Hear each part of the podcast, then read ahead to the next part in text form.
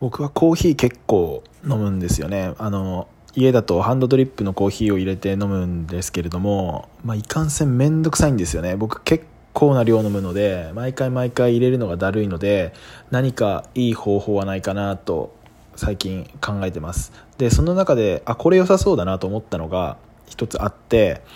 どうやってやるかっていうとあのフレンチプレスの入れ方あるじゃないですか。なんかあの